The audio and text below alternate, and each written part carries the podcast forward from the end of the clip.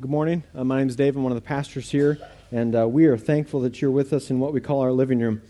Uh, the people in your life, they can, uh, they can be people who promote, encourage, spur on your faith, or they can be people who hinder, slow down, or are toxic to your growth in Christ.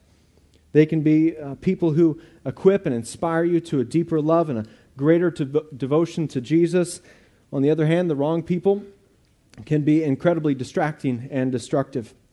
In relation to our series title, they can be toxic and poisonous to your life and to your heart if you're not careful and wise. Uh, think of it in your own life. Just think to yourself do you have some people in your, in your worlds that after encountering them, after spending time with them, you feel worse about faith and life in general? Uh, it might be a family member, whether in your house or an extended family, it, it may be someone at work uh, or a friend at school. Today we're talking about uh, radioactive relationships, and we are in week three of our series called Soul Detox Clean Living in a Contaminated World. Listen to these verses from 1 Peter. 1 Peter uh, chapter 2, verse uh, 11 and 12. Dear friends, I urge you, as aliens and strangers in the world, to abstain from sinful desires which war against your soul.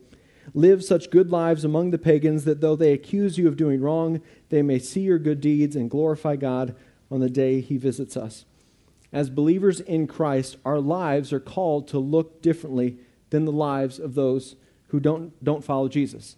And sadly, if we're honest, many times they don't. On the other hand, I mean, on one hand, we say we, we love God with all our heart, soul, mind, and strength, and we love our neighbor as ourselves, and as we follow Jesus, and this is who we follow, this is our Lord and Savior. And on the other hand, our actions and attitudes sometimes don't reflect that at all. We believe in God, but live as if He doesn't exist. And so, a main focus of the series is to go after some sinful desires, as verse 11 says, that wage war against our souls. Romans 6 gives this great picture of how believers in Christ are to be slaves to righteousness, not slaves to sin. That through Christ we've been set free from our sin, and our allegiance is now to uh, the Lord and His will and His ways. And Jesus is the one who makes it all possible. Romans 6 would be a great chapter for you to read this week. And on a side note, you often hear me talk about that to uh, within my preaching, hey, look at this chapter, look at this verse, look at this section of Scripture this week. And you may ask, why don't we just look at it right now?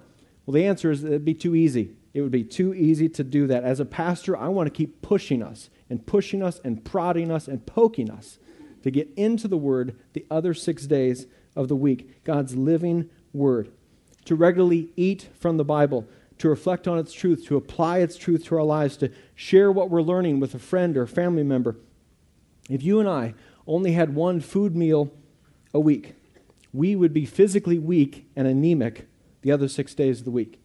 And the same is true spiritually. If our only meal, so to speak, from God's Word is on a Sunday morning, then we'll be weak and anemic the rest of the week. And some of you know this. Some of you know this from experience. So I encourage you to take notes. If you need a good Bible, we can hook you up with a good Bible. We have uh, ESV back there at the guest connections. We have NIV Life Application Bibles as well back in the office with good study notes. So don't walk out of here if you don't own a good Bible. We will get one to you. So in this series, we've looked at toxic words. A Christian's words should be life giving and healing, they should be words that build up. Week two, we talked about, uh, we looked at fears that can become toxic and basically begin to dominate our lives rather than faith. So if we're to have a soul detox, we must reject the tendency to walk by faith and or walk by sight, but instead walk and live by faith. 2 Corinthians 5 7 and Habakkuk 2 4. Today we're tackling toxic relationships. Remember, toxic is anything poisonous, uh, anything containing poisonous material capable of causing sickness, even death. And if we're honest, there are people in our lives that are a toxic influence. 1 Corinthians 15:33 says, "Do not be misled, bad company corrupts good character. Do not be misled. It's if Paul is saying, hey, this is going to be a temptation. This is going to be tempting, an easy trap to fall into because we'll think, what's the big deal? We're just hanging out. And, but here we're getting this biblical principle that bad company corrupts good character. Now, what we might think when we read that verse, when we look at that, is that the inverse then is true that good company lifts up bad character. But Scripture is saying, don't be misled more often than not. Not. And you might have experienced this before that bad company is going to pull down your character. If you're a parent, You might have seen this, or you're currently seeing this with your child or your children, that they've gotten around a certain person or, or a group and it's become toxic to their faith in Christ. It pulled them away from the things of the Lord. Heather has this phrase in our house and be friendly to everyone, but choose your friends wisely. Reflect the love of Jesus to all and be salt and light, and don't hold back on who you share and show the good news of Jesus to, but, but be wise about who you spend considerable time with who you surround your life with. Scripture tells us don't be misled. Bad company, it corrupts, pollutes, destroys, it can be toxic. In his book, Soul Detox, uh, Craig Groeschel talks about three different types of toxic company. I'm sure there are more, but these are three that are very common, I think, applicable to our lives. So I want to work through these three groups uh, for two reasons. One is that we probably all have people in our lives who fit into these areas, and we need to know okay, how do we respond to this? How do we respond to it biblically? The second reason is that if you're a believer in Christ, we need to make sure that we're not falling into some of these categories. The first group of toxic people are the critics, people who are chronically negative. When you're with them, they, they just kind of drag you down. They're often incredibly judgmental or critical. They're prone to gossip, complaining, pointing out why it'll never work. Nothing ever really seems to be good enough for them. They might believe that uh, cynicism is the fruit of the Spirit, like love, joy, peace, patience, cynicism, kindness, goodness, faithfulness, and they just kind of lump that in. It's the tenth fruit of the Spirit type of thing. And they love to serve as the contrarian or the devil's advocate, so to speak. And the, which, by the way, he, he does not need one more advocate, one more promoter in this world. Sometimes the criticism or negativity is, is rooted in a heart that's spiritually proud, as if they've arrived and or they're just so spiritually ahead of those around them. And it leads to what the Bible calls, calls haughty eyes. It's not a compliment, like, oh, she's got some haughty eyes. No, it's not a compliment, all right? Haughty eyes is def- defined as showing arrogant superiority to others. It's walking with this prideful swagger. I mean, it, it makes the list of seven things the Lord hates. He detests. Proverbs 6, 16 through 19 talks about seven things he, he hates. The longer we know and walk with Jesus, the more our hearts should be prone to identifying with Jesus, who is the picture of humility. The more aware we are of our desperate need for grace and how utterly lost we are with Jesus, how totally depraved you and I are, the more prone we will be to extend that grace to others. Help come alongside somebody and point and shepherd them toward Jesus. Sometimes the critical heart is not a reflection of being spiritually proud at all, but it's just a reflection of a hurt or brokenness that is in the heart. The cliche is true that hurt people hurt people, that sometimes the criticism is intended to, to wound so they can kind of just falsely build up their own image or so called righteousness. The people of Israel were prone to being critical. If you remember in the Old Testament, God delivers them out of bondage, feeds them uh, uh, from the desert, uh, does all these miracles, all these amazing displays of his power and might. And they responded oftentimes, oh, I just want to go back to slavery. We're just tired of this. Could we just go back to Egypt? Could we go back to being in bondage? At least 18 times in the Old Testament, they get called stiff necked. Once again, not a compliment. Not like, wow, he's really been working out. He's got a stiff neck. No, it's not that. A stiff neck. It was a reflection of a heart that was prone to rebellion, not submit to the Lord's authority, follow where He led them, R- resist growing in humility. And so in our lives, there tends to be people who fall into this critics category. I remember when Heather and I were engaged early in our marriage and we heard this oh, just wait, just wait. All that kissing, all that holding hands, I mean, that's going to go away someday. It doesn't have to be over. Now, after 17, nearly 17 years of marriage, we kiss in front of our kids to gross them out, right? Amen. That's right. And we do it on by design so we can plant seeds that a Christ-filled marriage can be a beautiful, joy-filled, joy-giving, life-giving thing. God's people should be people of hope, faith, expectation, anticipation, courage, if our lives are to reflect the God of the Bible, then we should be believing and praying that God can do anything, that He is the one who changes hearts. Nothing is beyond His power or might. It might find, I mean, if you find yourself being bent toward the negative, I have, kind of a critical spirit, then spend time in Psalm 65 this week. Be reminded of our great God and how he answers prayer. So there are the negative critics. Uh, uh, another group of toxic people are those are the controllers. Uh, they are overbearing, demanding, manipulative, and those are just the mother-in-laws, right? I, I, I actually can't even relate to that. I, I say that joke. Some of you might be able to relate to it. I can't relate to it. My mother-in-law is in this room. Uh, she goes to Crosspoint, and I'm going to hear about that joke later. But, um, but some of you might be able to relate, so I just saying that. I, I love you, Mom. All right. Um, but did, Jesus loved mother in laws. Check it out, Mark 1, verse 29 this week. But all joking aside, we have people who can be controllers in our lives. They might even be abusive. They could use fear to intimidate you. Uh, perhaps you always feel guilty, uh, like I have to do this so they won't get mad at me. And if I ask you to raise your hand, if you know someone who's a controller, some of you would not raise your hand because they're the person sitting next to you or the person in your own life. Like you intentionally kind of avoid going against their wishes because you know it's going to lead to a cold night in the home, cold week in the home, possibly. Listen, a healthy relationship is not necessarily void of conflict. A healthy relationship deals with conflict with love and grace and humility and forgiveness. It might be a humbling, healthy conversation to have this week in your marriage with your friends, just asking, Am I controlling? Am I overbearing? And ask someone who loves you enough to tell you the truth and not just, Oh, no, you're not. Because if I told you you were, I would get shot. Not that. Ask someone who loves you enough to tell you the truth because God's people should be people who trust in God's sovereignty, His control ultimately. Our trust in Him should drive us to continual prayer and reliance in our great God. We are to plant seeds, we are to water, but ultimately, God is the one who does the work of growing and transforming and convicting and renewing. God is the one who does that. 1 Corinthians 3 6 and 7. We join God in His mission and work. We do not set ourselves up as God, as the controller, we set ourselves up as follower of our great God under his authority. The last group we'll talk about are the tempters. Paul speaks of this group in group of people in Galatians 5. He's writing this, this letter to the Galatian church, and he's talking about people who, who came in and began leading the believers away from truth or away from the gospel. Galatians 5, verse 7, starting in verse 7, it says this You're running a good race. Who cut in on you and kept you from obeying the truth? That kind of persuasion does not come from the one who calls you. A little yeast works through the whole batch of dough.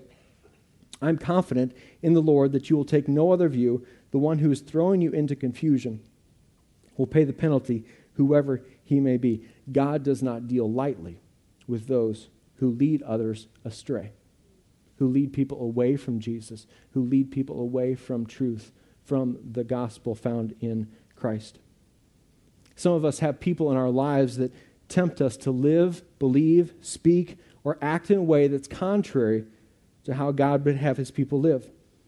Uh, this could be your boyfriend, your girlfriend that's always tempting you sexually, trying to push you to do something that you know wouldn't honor the Lord.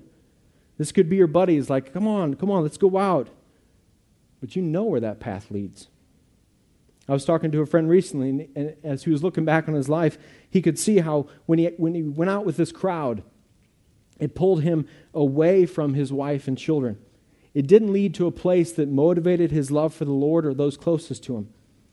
And listen, don't misunderstand. This category is not just about sex, drugs, and booze, all right?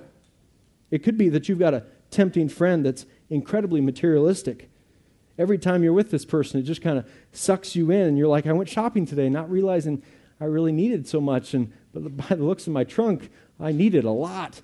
And it's not like they're horrible people, but it just kind of rubs off on you and causes your actions, your attitudes, your words to not be God glorifying. So the relationships we have in life, they have this ability to be toxic and take you away from God's path, ultimately leading to destruction. James 1:15. Now, it's not simply enough to identify the people in our lives uh, who are like this or become aware that we are sometimes like this. Rather, we, we have to know okay, what are we supposed to do now? In our relationships, our goal is always to minister. To be the hands and feet of Jesus, we are to minister to people. We are to bring life. So we're not going to go around with a referee jersey and a whistle going toxic, toxic, toxic, toxic. but we have to stay spiritually healthy because if we're not spiritually healthy, then we can't help the people around us. In case of emergency, you put your oxygen mask on first, right? If, if we are not following Jesus, then we can't point someone to a place that we are not also traveling. So we have to know him first. This is why, why God starts with love the Lord your God with all your heart, soul, mind, and strength. This is why we start our vision statement with it's about being devoted to Jesus. It all starts on that. So let's look at two very simple, practical principles on how we learn uh, to be effectively, uh, effectively and just kind of biblically manage toxic relationships in our life. Because it's not necessarily that we're going to hunker down and go find a bomb shelter and avoid all these. But then how are we going to, instead of that, how are we going to respond to this in a biblical way? The first is this we need to set healthy boundaries. Some of you might have read the book or gone through uh, the study of the book before by uh, Henry Cloud, John Townsend, called Boundaries. It's a solid book. I'd recommend it. It's been around for many years. But we have to learn to set healthy boundaries. So, what does a boundary do? A boundary brings definition and clarity. It serves as a gatekeeper to what will be allowed to come into our hearts and lives. Think about this Jesus had boundaries. He didn't allow the crowd or others to dictate how he would respond or act. He invited 12 men to be his disciples, to be with him. He did not invite 200. He would often leave those closest to him and get away to pray, to spend time with the Father, Luke 5 16. Even though life was demanding, the crowds were pressing in, he made a habit of withdrawing and setting up these healthy boundaries. He even had boundaries with his very closest friends whenever they tried to take him away from doing something that God wanted him to do. Peter was one of those, uh, whose life we're going to study later this spring. I'm excited about that. Peter was one of Jesus' closest friends. And at one point, Jesus is telling his disciples, including Peter, he says, I, am going to suffer, I'm going to be killed. On the third day, I'm going to rise again. And, and you pick up the story in Matthew 16, verse 22. Peter took him aside and began to rebuke him. Never, Lord, he said. This shall never happen to you. Jesus turned and said to Peter, Get behind me, Satan. You are a stumbling block to me. You do not have in mind the things of God, but the things of men. Then Jesus said to his disciples, If anyone would come after me, he must deny himself and take up his cross and follow me. In other words, Peter, what you're saying, it's going to lead me away from doing the Father's will. And what you and I have to do, have to be willing to do for the glory of God, for the sake of guarding our hearts, so that we can grow in our devotion and our love to Jesus, we need to be willing to set up healthy boundaries at the appropriate times. Two simple ways. There may be times when someone is demanding, talking about the talking about the wrong things, they're tempting you and you're just going to have to you're just going to have to be willing to say and willing to say this, I won't let you talk to me or treat me in that way. You're not going to come out with a roundhouse punch, or you're not yelling. It's just very calmly, you're putting up a healthy boundary saying, I'm not going to let you talk to me or treat me in that way. For example, uh, if you have a friend who's always gossiping, you find yourself after 30 minutes of conversation not having talked about your own lives, but only talked about other people's lives. And you get sucked into this, and frankly, it's toxic, it's sinful. Gossip makes the Romans 1 list of things God has wrath toward. And in small town world, let's just be honest, in small town world, it's deemed appropriate. It's deemed acceptable. God's word, it's not. God's church, it's not. If we're not part of the solution or the problem when we're talking about it, then it's gossip. So this begins to happen, and you're just going to have to say, if you're going to gossip like that, I'm not going to be a part of it. I don't want to talk about so and so. I don't want to hear the latest morsel. You're not going to be a jerk about it. You're just going to say, I'm not going to go there. I've got to draw a boundary. Heather did this uh, just recently with somebody, uh, kind of an acquaintance that she saw, and uh, and she started talking and wanted to kind of uh, engage in some family gossip, and uh, and Heather didn't really give anything, and uh, and it was awkward. It was kind of like this awkward pause, and and then she began to justify why she wanted to talk about it. But you just have to be willing to set up these boundaries, that ultimately honor God. Ladies, you may be married and you've got some other friends that are trash talking their husbands all the time. On and on and on they go. And it kind of gets into your soul and it begins to be toxic in your own relationship, and you're just going to have to say, you know what? I'm going to honor my husband. I'm going to believe in him. I'm going to speak the best. So I'm not just going to be a part of this. I'm not going to go there. You're going to apply Ephesians 5:33, which says wives, must respect their husbands. Men, you may have a buddy that you work out with or that you work with and he's like, "Hey, hey, did you see her over there? Did you see that new girl in HR? I mean, she is hot with two T's." And you got to stand firm and say, "No, I'm, I'm, I'm not going to go there. I'm not going to pollute my mind with that. I'm not going to look at that. I'm not going to be tempted in that way." You're going to apply Ephesians 5:33, which says wives or which says husbands must love their wives. It's a very simple, very practical boundary, and you state it. Here's a boundary. We're not going to do that. The second thing is you might have to say is, I'm not going to go there with you, wherever there is. Maybe you had a problem with alcohol in the past, and your temptation is to escape through the use of alcohol, and you've got some friends who are still doing that, and they're like, come on, it's Friday night. I mean, it's been a long work week. It's girls' night out. It's, it's guys, let's do this. And you got to draw a boundary that says, I love you as my friend, but I, I can't go there.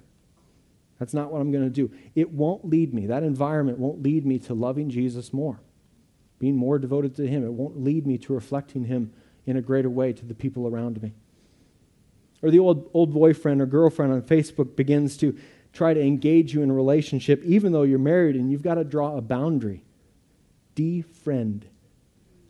Bye, bye, bye, bye, bye.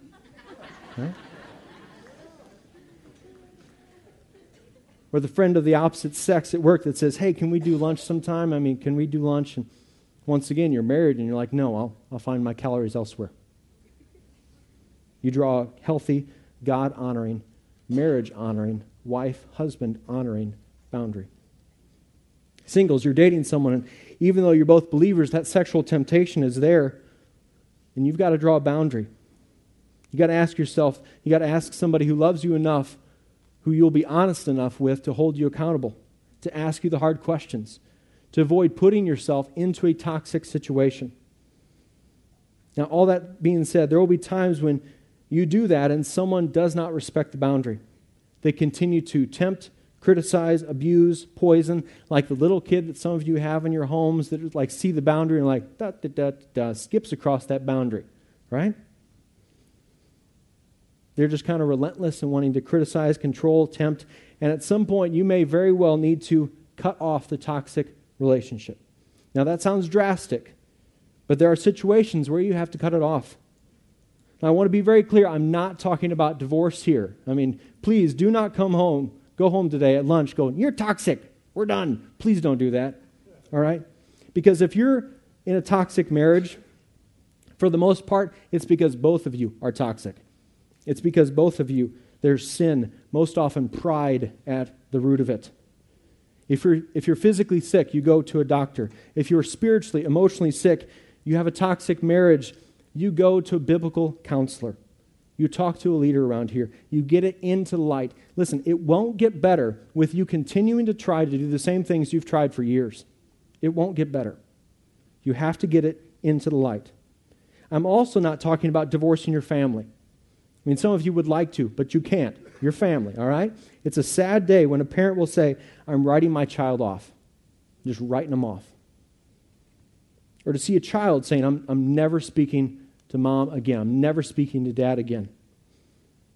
Especially if you're a believing child, if you're a believer with a parent, you live in this tension of honoring your father and mother. Exodus 20, top 10 list from God and yet also placing Jesus as the priority over any other relationship, Luke 14, where Jesus is your Lord and the one you're living for.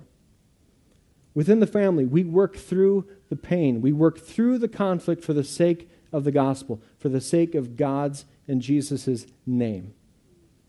The only time you're going to cut it off is when there's this threat of extreme abuse or for your own safety. So, in this idea of cutting off relationship, I'm talking about a broader set of relationships here.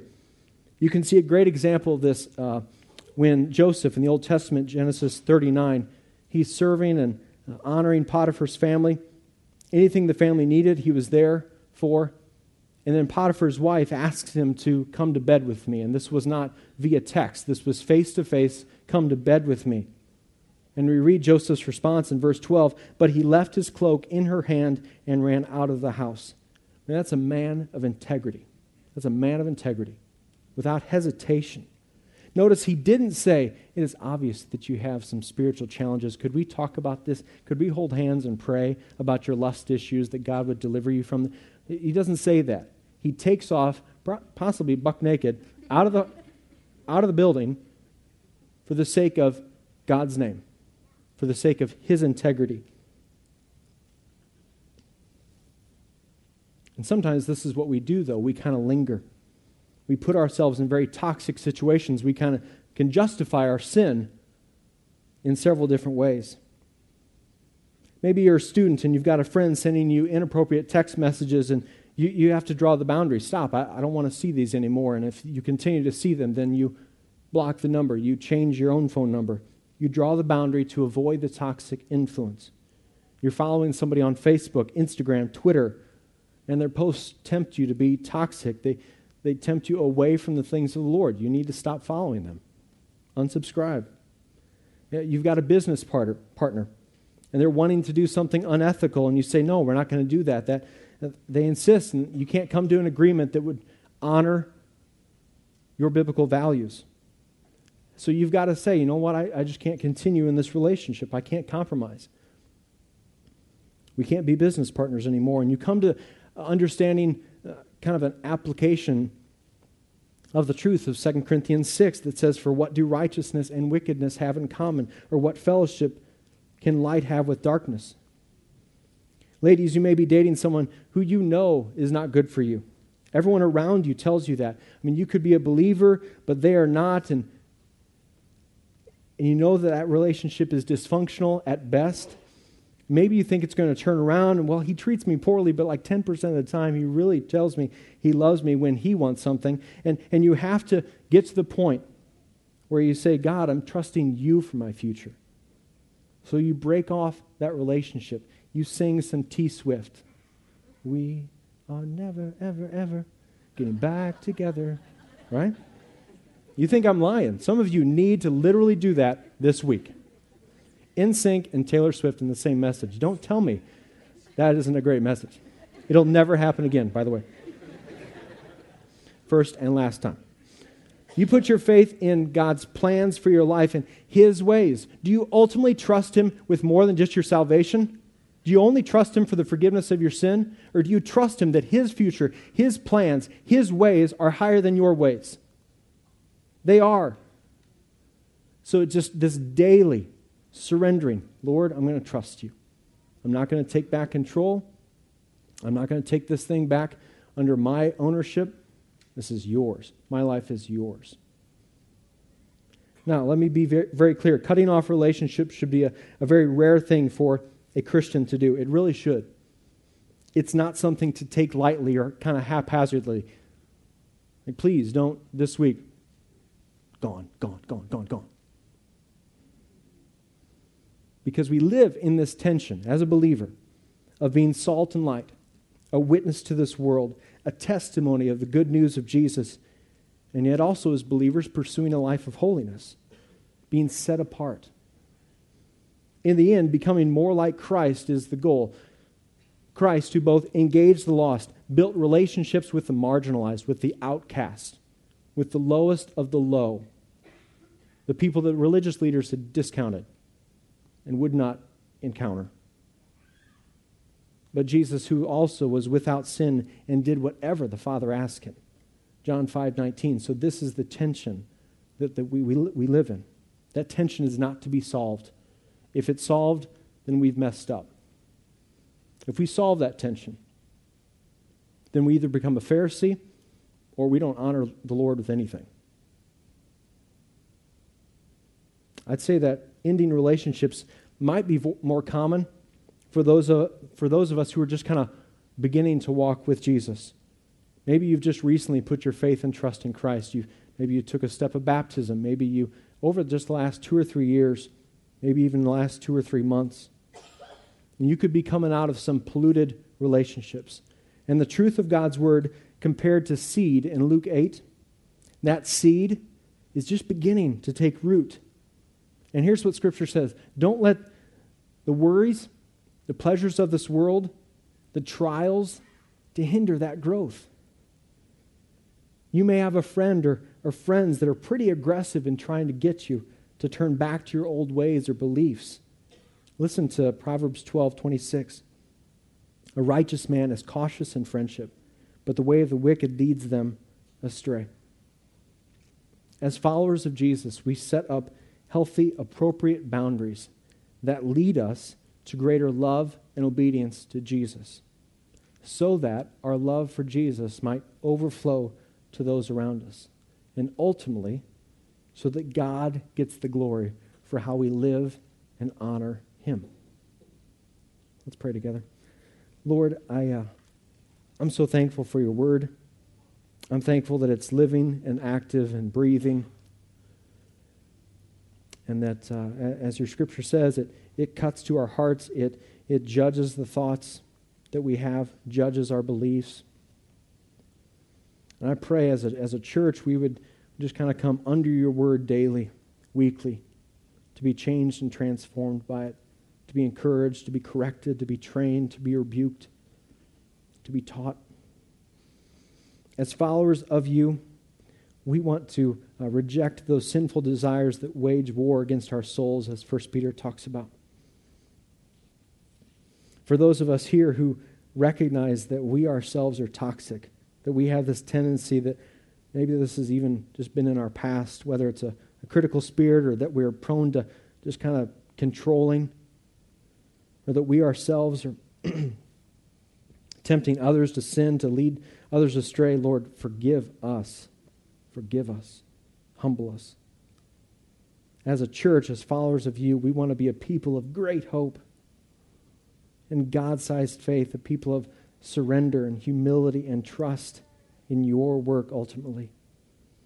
A people of goodness, a people who are pursuing holiness, not for our name's sake, not out of a self righteous attitude, but because we want to honor you.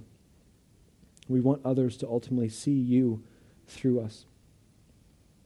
For those of us here who recognize that, that we need to set healthy boundaries, possibly even cut off a relationship or two this week, I pray you give us abundant discernment and wisdom to know how, to know what to say, when to say it. Give us courage, give us conviction.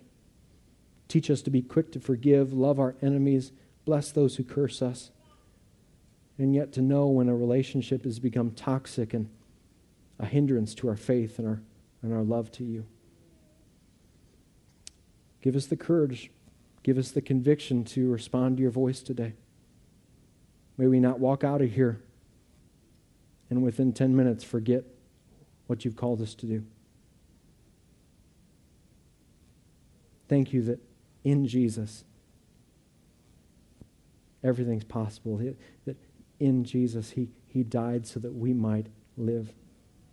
That He loved so that we might love others. That He forgave so that we might forgive others. Transform and renew us. Make us more like you, Jesus. We pray this in your name, in your powerful name, Jesus. Amen.